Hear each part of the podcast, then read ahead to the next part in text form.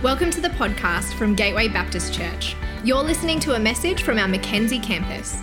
Find us at gatewaybaptist.com.au if you'd like to connect with us as we seek to change lives by following Jesus in our community, our nation, and our world. Uh, it's so good to be able to uh, be with you this morning, to be able to, uh, to continue this journey that we've been on as we've gone through our series uh, teaching around the reality that no one is beyond reach. No one is beyond reach. I want to ask you this morning uh, whether you believe in coincidence or divine appointment. Whether you believe in coincidence or divine appointment. I want to give you a little bit of a, uh, a story, something that happened to me. Uh, as many of you know, my wife Lauren and I uh, lived in America for a period of time, and we were working with a, a ministry over there in, uh, in Long Island, New York, that provided residential services to at risk kids.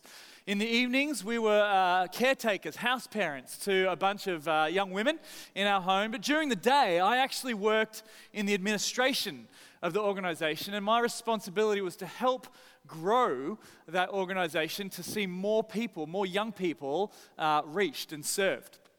And uh, during the, the second year, we, uh, we got a phone call from a, a similar organization. They were doing some similar things in the state of Mississippi long way away from where we were. But we got a call from them and, and built a relationship with them. And they said, hey, we're looking at starting a program for adolescent young people. A little bit like the program that you guys run. Could you, could you come and give us a hand? Could you come and give us some guidance? And so my, my boss and I, we jumped on a plane. We headed down to, uh, to Jackson, Mississippi. And uh, we spent some time there with the, uh, the board and the leaders of that particular organization. And the first, uh, the first time I met these three key leaders from, uh, from this organization, we went out to lunch together. And after the, the, uh, the polite introductions that normally happen to those uh, kind of things, the inevitable question came up for me. So, where's your accent from?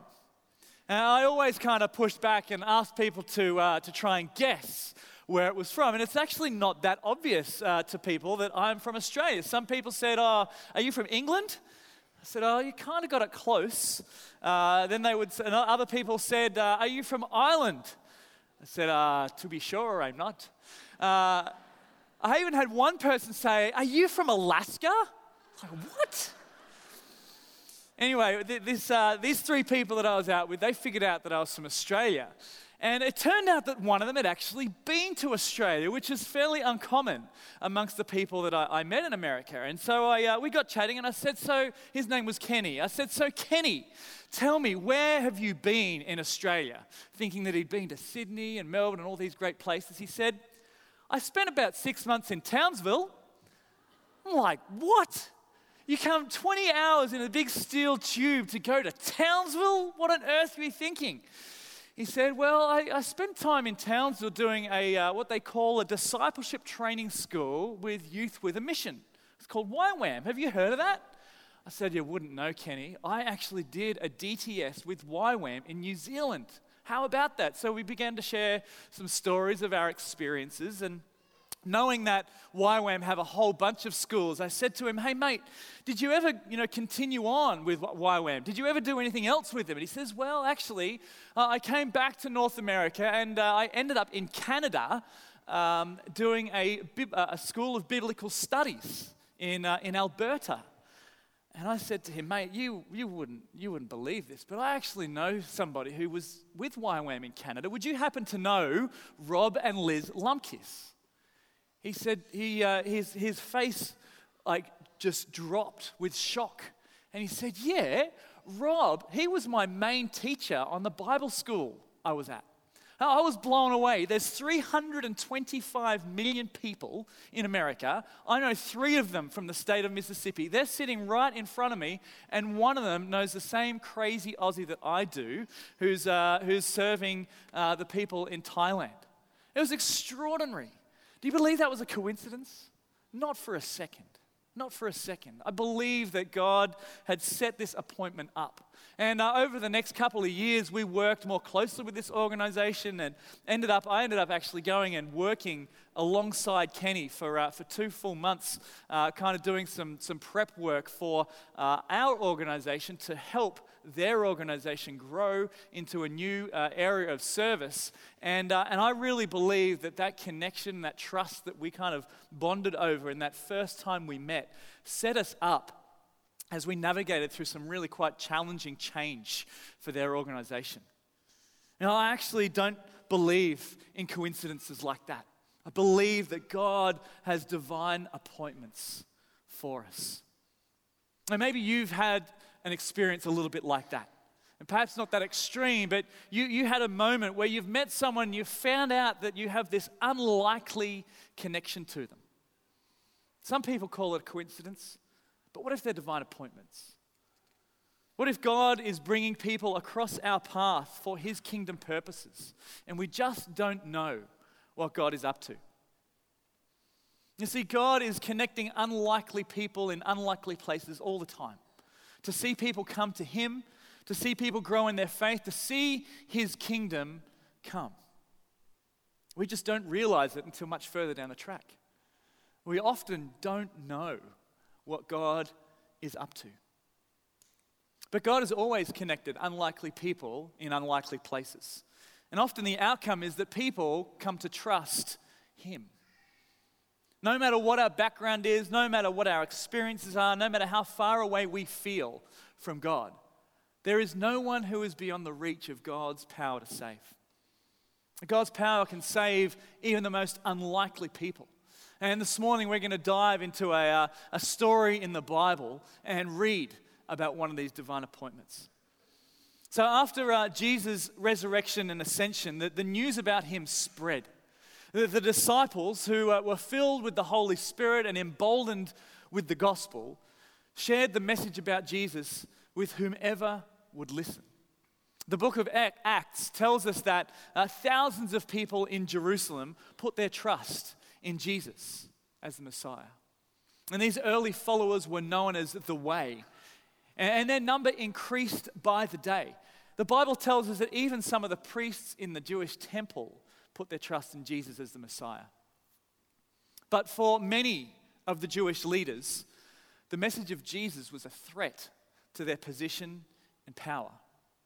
The book of Acts tells us that the persecution and the opposition that broke out against the, the followers of the way was pretty strong. And ultimately, uh, uh, a man named Stephen became the first martyr for the cause of Jesus. And another man, this guy Saul, uh, was, uh, was standing there overseeing Simon's death. And then he made it his personal mission to go and destroy the church, hunting down men and women who professed to trust in Jesus and dragging them off to prison or worse. This Saul was born in the, uh, the Roman city of Tarsus to Jewish parents. And so, in the socio political environment of his day, he was both a Roman citizen and a Jew. But he wasn't just any Jew. His parents were Pharisees, meaning that they were revered Jewish leaders. And Saul was part of the, uh, the tribe of Benjamin. He could track his tribe's history back, and, and he was named after one of his tribe's most famous uh, people, King Saul. And so, with the very best of Roman education, Paul was sent off to Jerusalem, the, the, the center of Jewish faith, to be taught Torah from the Jewish rabbi Gamaliel, who was one of the most revered scholars of his day. So, over time, Paul grew in stature. With his privileged background and his ability to be able to speak both Greek and Hebrew, and his understanding of both Roman culture and the, uh, the Jewish religion, Saul was admitted eventually into the Sanhedrin, an exclusive group of Jewish leaders who were the ruling class over their people. Now, these Sanhedrin were, were, powerful Jewish leaders, and, and their role was to protect and, pers- and preserve the Jewish life and religion. And they were expected to do that zealously to make sure that the Jewish practices would stay pure and holy. And this meant that Saul did not believe that Jesus was God's son. This meant that, that Saul did not um, trust that Jesus rose from the grave. And this meant that, uh, that Saul uh, actually had an intent to go and destroy the church because of its threat to the Jewish way of life. And so the persecution of those who followed Jesus grew under Saul. And followers of the way were scattered across the region. And the high priest even gave Saul permission to travel to Damascus, a city that was at least a week's journey away, to hunt down followers of Jesus and drag them back to Jerusalem and throw them into prison. So, we're going to read this story this morning from Acts chapter 9. You can flick open your Bible or the app if you want to follow along. But just for a second, put yourself in the shoes of those Christians in Damascus. These Jesus followers have fled Jerusalem and they're hiding out in this city, persecuted simply because of their faith in Jesus. That still happens around the world today. We don't know how blessed we are here in Brisbane. But they've heard the stories of their friends being imprisoned for following Jesus. They've heard the threats from Saul and his minions. And in fact, the very name Saul strikes fear and trepidation into their hearts. And here he was, heading towards their town to hunt them down and drag them off. But they don't fully know what God is up to. Let's check out what happens in uh, Acts chapter 9, beginning at verse 3. As he, as Saul, neared Damascus on his journey, suddenly a light from heaven flashed around him. He fell to the ground and heard a voice say to him, Saul, Saul, why do you persecute me? Who are you, Lord? Saul asked. I am Jesus, whom you are persecuting, he replied. Now get up and go into the city, and you will be told what you must do. See, on the road to Damascus, Saul has this encounter with Jesus. The, the light blinds him, the voice shakes him, and his mission is suddenly turned on its head as Jesus breaks in to his world. Saul continues on his way to Damascus, but instead of heading to the temple and rounding up Christians, he ends up blinded, unable to eat, and in the house of a stranger named Judas. Now, Jesus' followers in the city of Damascus don't, they don't know this has happened. They don't know what God is up to. They're still terrified of Saul, but God is about to show them that no one, no one is beyond the reach of his power to save. Let's keep reading from verse 10. In Damascus, there was a disciple named Ananias. The Lord called to him in a vision, Ananias! Yes, Lord, he answered. The Lord told him, Go Go to the house of Judas on Straight Street and ask for a man named Tarsus, named Saul, for he is praying. In a vision, he has seen a man named Ananias come and place his hands on him to restore his sight. Lord, Ananias answered, I have heard many reports about this man and all the harm that he has done to your holy people in Jerusalem. And he has come here with authority from the chief priests to all who are, to, to arrest all who call on your name. Imagine what's running through Ananias' mind here as he's, uh, as he's going through this experience. First of all, he's, having a, uh, he's experiencing a vision from God, which is pretty significant in and of itself. But then God is calling him to go to Saul. And he's thinking, what? Am I hearing you right, God? Did you say Saul? That, that same Saul, Saul who's responsible for, for, for those Christians being put to death? My friends? You want me to go to him? You know, that same Saul who was out on a mission to destroy your church. You don't mean that Saul, do you, God? He even, Ananias even starts telling God stuff that God already knows. Hey, this guy's come to drag us away. Surely you don't want me to, to go and visit Saul. I mean, to go just to his house is going to basically put a, a death sentence against my name. And you want me to go and pray for him, God? That's crazy. But Ananias, he just didn't fully know what God was up to. The story continues. The Lord said to Ananias, Go there's that word again go. This man is my chosen instrument to proclaim my name to the Gentiles and their kings and to the people of Israel. I will show him how much he must suffer for my name. So then Ananias went to the house and entered it. Placing his hands on Saul, he said, Brother Saul, the Lord, Jesus, who appeared to you on the road as you were coming here, has sent me so that you may see again and be filled with the Holy Spirit. Immediately, something like scales fell from Saul's eyes, and he could see again. He got up and was baptized, and after taking some food, he regained his strength. What an incredible story.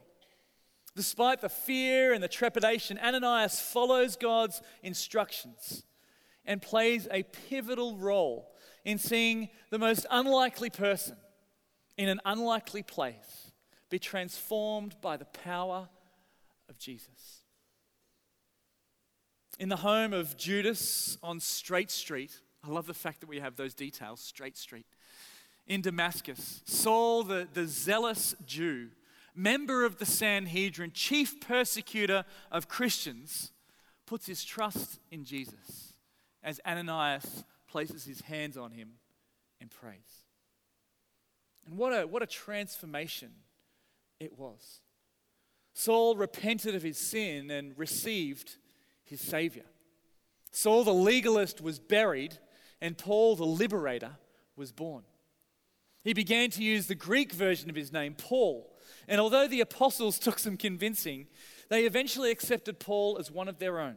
And he became the most significant missionary and church planter in the New Testament.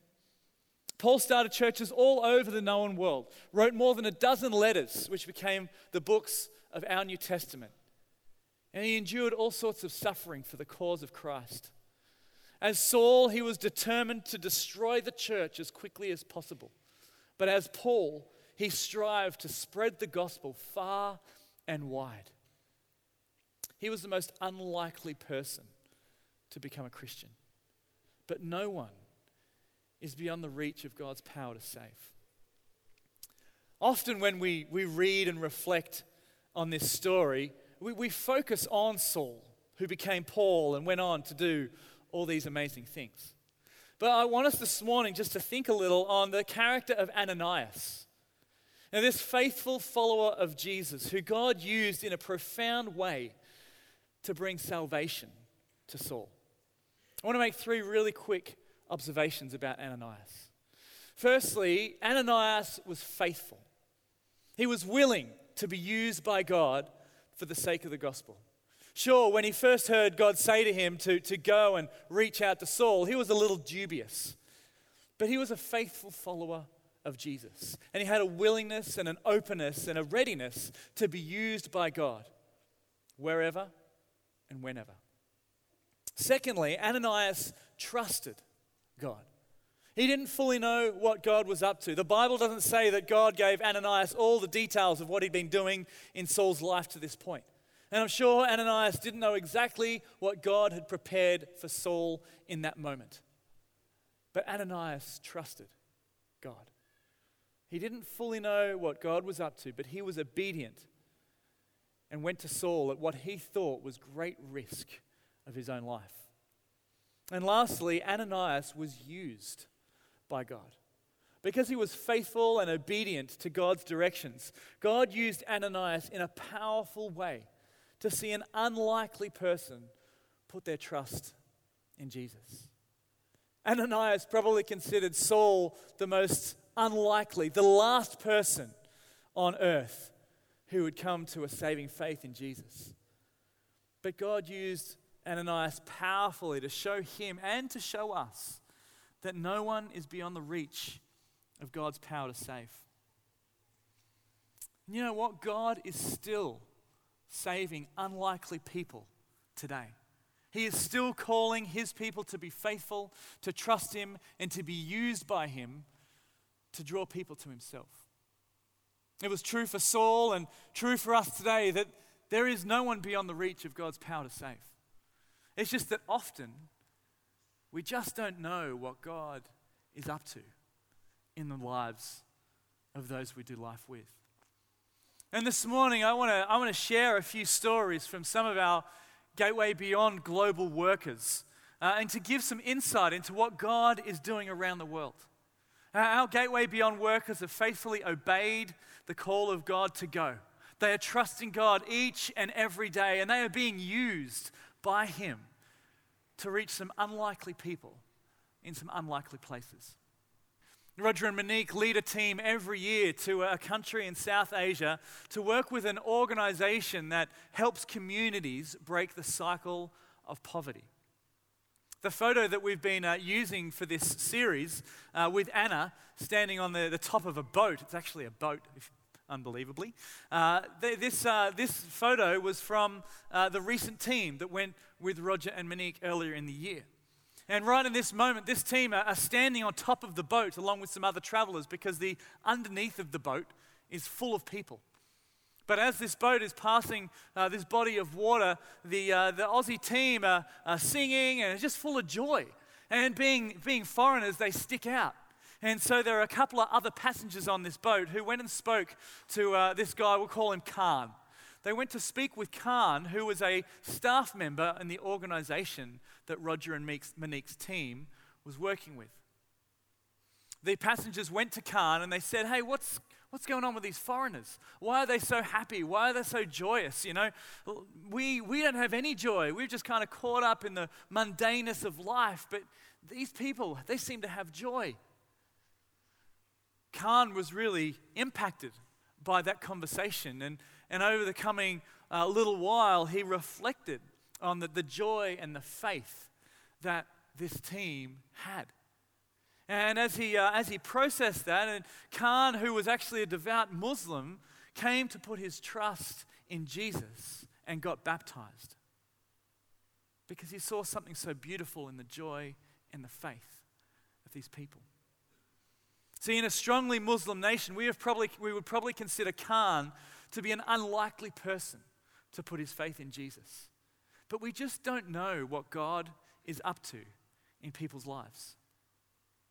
And one last story from our, our Gateway Beyond workers. Stephen and Karen Conwell teach at an international school in Bangkok that influences Asia's future leaders, influencers, and, uh, and decision makers. And one student, let's call him Deng, uh, moved to the, the Conwell school after being bullied at his previous school. From the very first day that he walked into his new school, Deng uh, was blown away by the, the warmth and the safety of this place. He remarked, excuse me, he remarked that the students were friendly and that the teachers were so approachable, something that was foreign to him with his other school experience. See, Deng didn't realize that this was a Christian school. But after a little while, as he, uh, as he began to ask questions why people were so friendly and so approachable and, and ask other questions as well, he ended up choosing to follow Jesus and become a Christian. Again, in a nation where 99% of people are either Buddhist or Muslim, here is an unlikely person in an unlikely place putting their trust in Jesus. There is no one, no one beyond the reach of God's power to save. God is doing some amazing things through our, uh, our Gateway Beyond workers around the globe. On your way out this morning in the foyer, there's a, a, a, stand and a couple of people there who've got a trivia question for you. They want to ask how many countries did Gateway Beyond workers share the life changing message of Jesus with last year? We were talking about that question earlier in the week, and uh, if you get it right, they'll, they'll, give you a Fantale. I don't deserve a Fantale because I got it wrong earlier in the week, but it really is extraordinary to see what God is doing through our, uh, our global workers. And you know what? You guys are a part of it. We're all part of it. You know, when you give to Gateway Beyond, you are playing a role in seeing Jesus change lives across our community, our nation, and around the world. Your gifts help support our Gateway Beyond workers to do what God is calling them to do. To, to come alongside the people whose lives God is already working in. And like Ananias did with Saul, point them to Jesus as the answer. Can I encourage you in the next uh, couple of weeks to have a think and pray about how you can contribute to Gateway Beyond over the next 12 months? Have a conversation with your spouse, with your family. Read the, uh, the brochure, the brochure that's been put together. You can pick it up at the, uh, at the welcome desk on your way out if you haven't got one. But have a look through that and, and pray and seek God together and consider what you might be able to contribute to help more unlikely people in our community, our nation, and our world hear the life changing message of Jesus. Commitment Sunday is in, uh, in two weeks' time. And on that day, we'll be bringing our commitment cards and indicating how much that we are able to commit uh, over the next 12 months to Gateway Beyond. I really want to encourage you to be part of that, to be part of that in a couple of weeks' time. But there is no one beyond the reach of God's power to save. It's not just overseas that God is on the move. No one here in Australia, here in Brisbane, is beyond the reach of God's power to save. There are people who we live, work, and laugh with who might, we might consider them unlikely to ever put their trust in Jesus. But no one is beyond the reach of God's power to save. There's another story I'd love you to hear this morning from one of our own. I'm going to invite Chris Webb to, uh, to come and share his story. Would you, uh, would you welcome Chris as he comes up this morning? Chris and his wife, uh, Wendy, uh, have been coming to Gateway for, uh, for about five years now, and uh, uh, Chris is now a, uh, an incredible man, incredible Christian, bringing up his three daughters in, in the ways of the Lord. But it wasn't always that way, mate. Thanks for coming along and being willing to share your story. And I want to start by asking you how would your friends, when you're a younger bloke, have, have seen you as an unlikely person to put your trust in Jesus? Thanks, Tim. Yeah, I grew up in a non Christian family where I never had any any spiritual input in my life at all from my family. The, when I was a young fellow, the only, only input I probably ever had was RE at school, and uh, most of the time, what I remember, I was dragged out and flogged for misbehaving and disrupting the class. that poor RE teacher, I feel so sorry for her. I, I wish she could know, you know. But she did give me an awareness of God, and uh, that I never would have got, and uh, that was that was really important. Uh, I had a real disrespect for people and I treated people terribly, t- to be honest. People that loved me, people that cared for me, people I didn't even know. I just, yeah. And uh, my mates and I, we started drinking really young and then later on heaps of drugs and it's, it's all pretty shameful to be honest. It's not something I'm not real proud of, but uh, yeah. So, an unlikely person, uh, somebody who hasn't kind of uh, encountered the gospel too much at all, but you had a pretty uh, unbelievable, not unbelievable, crazy experience of Jesus. Do you want to do you want to tell us that? Yeah. So later on, I had a conversion that was kind of straight out of Acts 2, day of Pentecost. I was sitting at a mate's house one night, and I'm sitting in this room in a chair, in this lounge room on my own, and just thinking to myself, what a mess I'd made of my life, and I could see it was heading down a road that was so destructive and to a place where I probably could never even come back from, you know. And in that moment, I became aware of God so deeply and so acutely that I knew God was real. It was obviously the work of the Holy Spirit, and I knew He was more real than me because He was eternal and I had a beginning and an end. And as if I, it was as if I looked through the roof of that place into heaven and I just said to God, I've made a mess of my life and I can't do it on my own. I said, God, I'm not getting out of this chair until you take me by the hand and show me the way. I'm not sure what I really expected God to do, but he sure did turn up. The next thing I could just feel this incredible power of God surging through my, my body, through all every limb of my body, but mainly from my head. It's hard to explain. It was so powerful, so incredible. And I'm sitting there thinking, what have I done? and after, and, and after quite a while, it still didn't go away. And I thought, oh, I've got to get out of this place. I've got to go. So I yell it to my mate in the other room. I said, hey, I'm heading off. And he walks out he stands across the room and he looks through the doorway at me and he starts rubbing his eyes and he's peering across like this and he's going, There's a light over your head. And I can feel it. I'm standing there going, Yeah, right. And he keeps rubbing his eyes and he's going, There's a light over your head. I'm going, Man, you've had way too much drugs. And he's going, No, there's a light over. So several minutes this is going on, you know. Catch you later, eh? So I jump in the car and all the way home, I'm just praising God. I, I couldn't help it. I just, it was like I was compelled to. I just wanted to, you know. I only known God for a little while, minutes, and I just had to praise God. And I went home that night and I just I had this deep assurance in my heart. I just knew that something was going to change. My, my life was going to change. And That's pretty cool. That's amazing. So Praise you had God. this, uh, this encounter. Oh, hang on. It's, don't think it's finished. you had this incredible experience of, uh, of God, but uh, you, you're still trying to make sense of that. So tell us about uh, the friend who played the significant role in, uh, in that journey for you. yeah, so I got this mate, good mate Paul, is here today. And uh, he used to ride motocross with me. And uh, he was a Christian. Now, I didn't know that he was a Christian. I didn't know what a Christian was. I knew he didn't like it when I swore around his wife. so, you know, figure that. Paul rings me up a couple of days later. He was God's divine appointment for me, you know. And he doesn't know I've had this experience. He- rings me up and says, Oh, do you want to go surfing? There's a big swell coming up the coast. I said, yeah, That'd be good. So, and that was a pattern of my life, you know, surfing, motocross, drugs, anything for a rush, just trying to fill that hole in my heart where God was meant to be. And Paul, he, he can see on this day that just the lostness in my eyes, you know, and he, he starts telling me about Jesus, and, and it was just what I needed to hear, you know. And, and for weeks, Paul and his wife took me in, and they just shared the gospel with me and gave me my first Bible, and which I just consumed. Like I was just like a, I like it like a big dry sponge, is the way to explain it. I just couldn't get enough of this of the Word of God. It cut so deep, but it healed too, you know.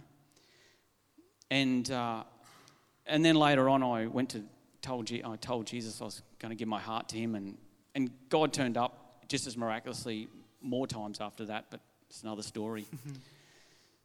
so, yeah, and Paul will tell you that I'm the last person from that wild bunch that he ever thought could come to know Jesus, and and we still laugh about it now. Like he'll tell you, oh, it's not only the best thing that ever happened to me; it's one of the best things that ever happened to him to build his faith. So, if, I guess if I just could finish by saying, don't give up on those people in your life who are who are just out there and seem beyond the reach of God, because, like me, I reckon sometimes they're some of the people who are searching the hardest. Thanks, That's mate. awesome. How good is God, hey? So good. Mate, thanks, Chris. Why don't we give Chris another round of applause? And his mate Paul, who's here today as well. Great stuff. See, we just don't know what God is up to in the lives of the people that we live, work, and laugh with. Paul had no idea that, that Chris had had this experience of God. But God put him in such a place to be able to provide encouragement and point him towards Jesus being the answer that Chris was seeking.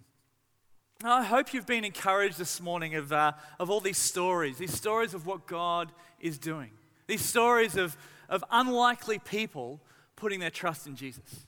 But all these stories have something in common. From the story of Saul and and Ananias, through the stories of our Gateway Beyond workers and, and Chris's story. In every single story, God is on the move in someone's life. Yet he calls someone else to be a voice, to say some words, to provide some encouragement for that person to come to know Jesus. God wants each of his people today to be faithful, to trust him, to be ready to be used by him, to see unlikely people put their trust in Jesus. God might not call all of us, like, uh, like Paul or our, our Gateway Beyond Global workers, to, to leave everything behind, to travel across the world, to spread the gospel far and wide. But He does call everyone who follows Jesus to be faithful to Him, to trust Him, to obey Him. Those same words that Jesus said to Ananias, go, Jesus says to us today. See, there are, are people that you live, work, and laugh with that you might think are unlikely to put their trust in Jesus. And that guy on the work site whose every second word begins with an F. that woman with the, the Buddha statue in her lounge room, uh, the bloke who doesn't believe anything that can't be explained by science. But you just don't know what God is up to. You might not know about that crisis in their life that is causing them to question everything. You might not know about the feelings of loneliness and isolation that they are so desperate to see changed. You might not know about the conversation that they have with their spouse every Sunday morning when you drive down the road past their house to church. You just don't know what God is up to. until we take that bold step of faith, ask a question, offer a prayer, or invite them to church. Guys, I want to encourage you this week to be bold, to, to go to the people that God has sent you to to offer that word of encouragement, to offer that prayer, to invite somebody to your home or to a church service. I, uh, many of you might, might remember a few sermons ago earlier in the year, I was sharing about my personal mission this year to, to try and bring uh, Uber drivers to church. We've only got one vehicle in our family, and so I, I catch a, an Uber every morning, every Sunday morning to, uh, to church. And uh, I, I've been faithfully trying. And uh, last week I got in the car and this lady, her name was Awatif, uh, she actually, we got chatting. She turned to be uh, out, she used to be a, a neighbor of ours. And I thought, oh, here you go. God, there's another divine appointment. What are you doing here? And uh, we got chatting and talking about going to church. And uh, I was really open. And then she said, oh, yeah, I'm a, I'm a Muslim. And so we continued to chat, and, and it, this isn't a story where Awatif has, uh, has come to faith and she's going to be in the baptismal next week. She's on a journey, but I believe God is doing something. She was open for me to pray with her at the end of our, our little car trip, and at least she knows where the church is now. You know, it's going to take some times of, of hey, we try to push out there and we, we, we offer some words, we, we step into what we believe God is calling us to do, and, and we're going to get knocked back. That's okay. I want to encourage you to continue to persist. A story to just to wrap up with one of my friends is in a, in a church in Melbourne. He's telling me this story the other day. There's this mum in this church, and every day for 10 years, every school day for 10 years, she walked past the same lollipop lady. Really, not really saying too much more than, G'day, how you doing? How's, your, how's your week been? But one day, she walked past this lollipop lady and just felt prompted to say something deeper. So this mom said to the lollipop lady this question. She said, Hey, this is a bit of a random question, but I've been looking for somebody to read the Bible with. Would you be interested in joining me? And the lollipop lady just kind of, her jaw drops and she says, You know what? Three weeks ago, my son became a Christian. I would love to sit down and read the Bible with you to find out what he's got himself into. that lollipop lady is now a follower of Jesus in a church in Melbourne. Know, no one is beyond the reach of God's power to save. I want to encourage all of us here this morning to follow in the footsteps of Ananias and go. We're all sent somewhere to see people saved, to play our role in God's work. Whether God sends you next door to your neighbor, or down the hallway into somebody else's office, or, or just across the car park, He wants to use you. I want to encourage you to look for those opportunities. Give that word of encouragement. Offer to pray for that person. Take a step out of your comfort zone. You just don't know what God is up to in other people's lives even the most unlikely people, as Chris said, because no one is beyond the power of God to save. This morning, you might be here and, uh, and you've never actually made that decision to put your trust in Jesus. You've heard these stories this morning and you go, hey, I want, I want some of that. I want to know purpose and meaning. Oh, I know the, the darkness and the sin that has filled my life. I, I want to be freed from that. Let me tell you, Jesus is the answer. Jesus this, uh, was the Son of God, is the Son of God, came to earth as a man. Initially as a child, but he grew to be a man. And he lived this perfect life. He, he gave us all these great instructions and directions on how to live our life. But even more importantly, He took all the sin of the world on His shoulders and sacrificed His life as a ransom for us. All of those mistakes that we've made, all that mess we've been involved in, all of the sin that separates us from God. Jesus took it on the cross and banished it, enabling us to have an eternal relationship with our Father. A relationship that doesn't just give us hope for the future, but gives us hope, meaning, and purpose for our life now. This morning, I want to invite you, if you are not yet a follower of Jesus and you feel God moving in you this morning, to accept that invitation. I just want to encourage everybody to bow their head, close their eyes.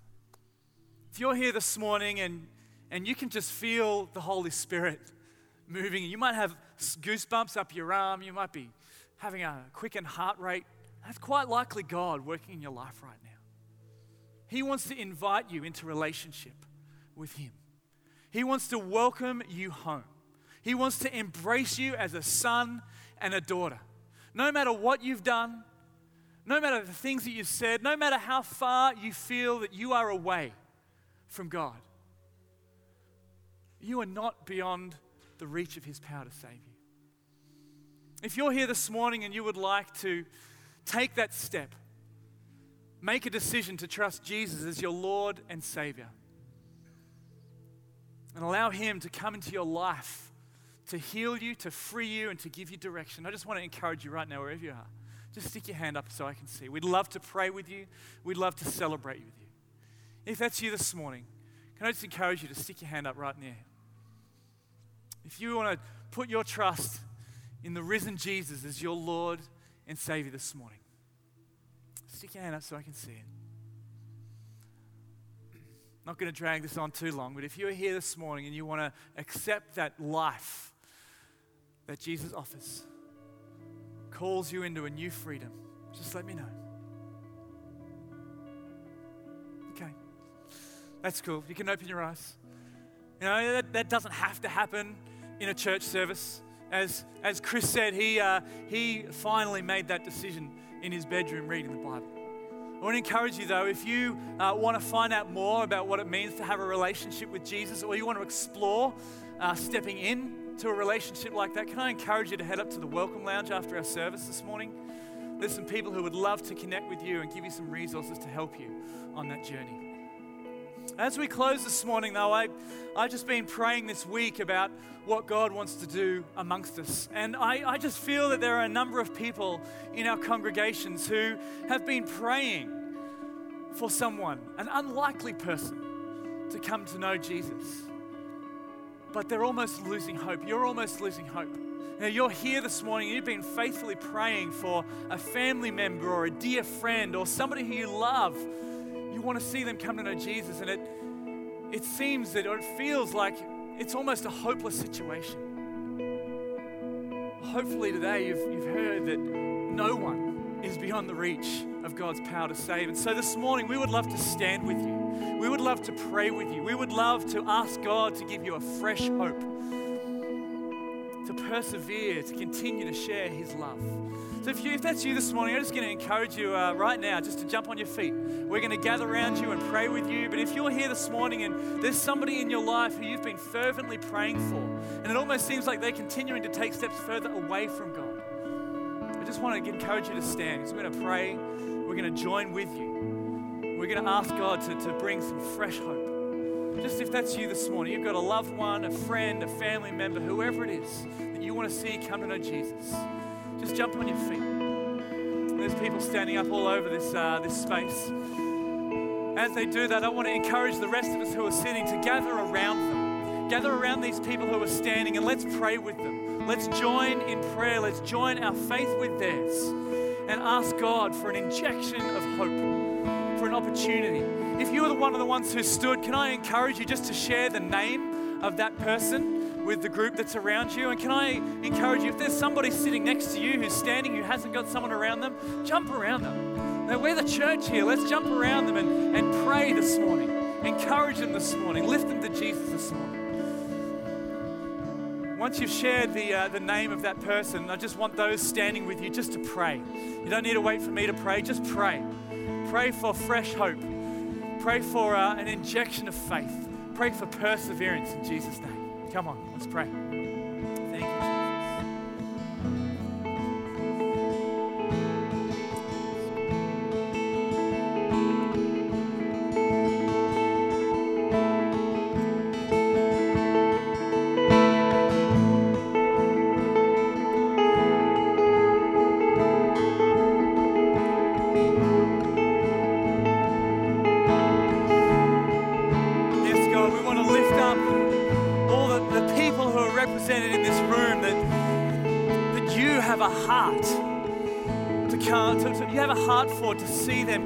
know you, Jesus.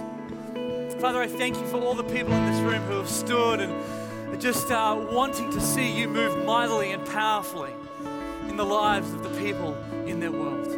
Lord, whether a, a family member, a, a loved one, somebody that they live, work, and laugh with, Lord God, you know the story. You know the situation. You know that person so well, Lord God. And this morning, Lord God, I pray that you would just, just in, give an injection of hope into the, the- those who have stood this morning. Lord, would you encourage them as they continue to pray? Would you give them perseverance to continue to, uh, to share love with those that they've got a heart for? Lord God, we pray that you would move mightily in people's lives, Lord God. Father, we would be surprised. You would do miracles like we've heard this morning in Chris's life and in the life of Saul. Jesus, that you would move in a powerful way to draw people to yourself. And Lord, for those that stood this morning, we ask that you would bless them, help them to persevere. Would you give them hope?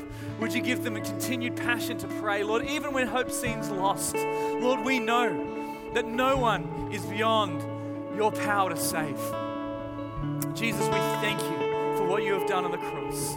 We pray for your victory to be over the lives of the people that we're praying for this morning. In the mighty and powerful name of Jesus. We hope you've been blessed by this message. If you've made a decision to follow Christ or would like us to pray for you, please go to gatewaybaptist.com.au and let us know.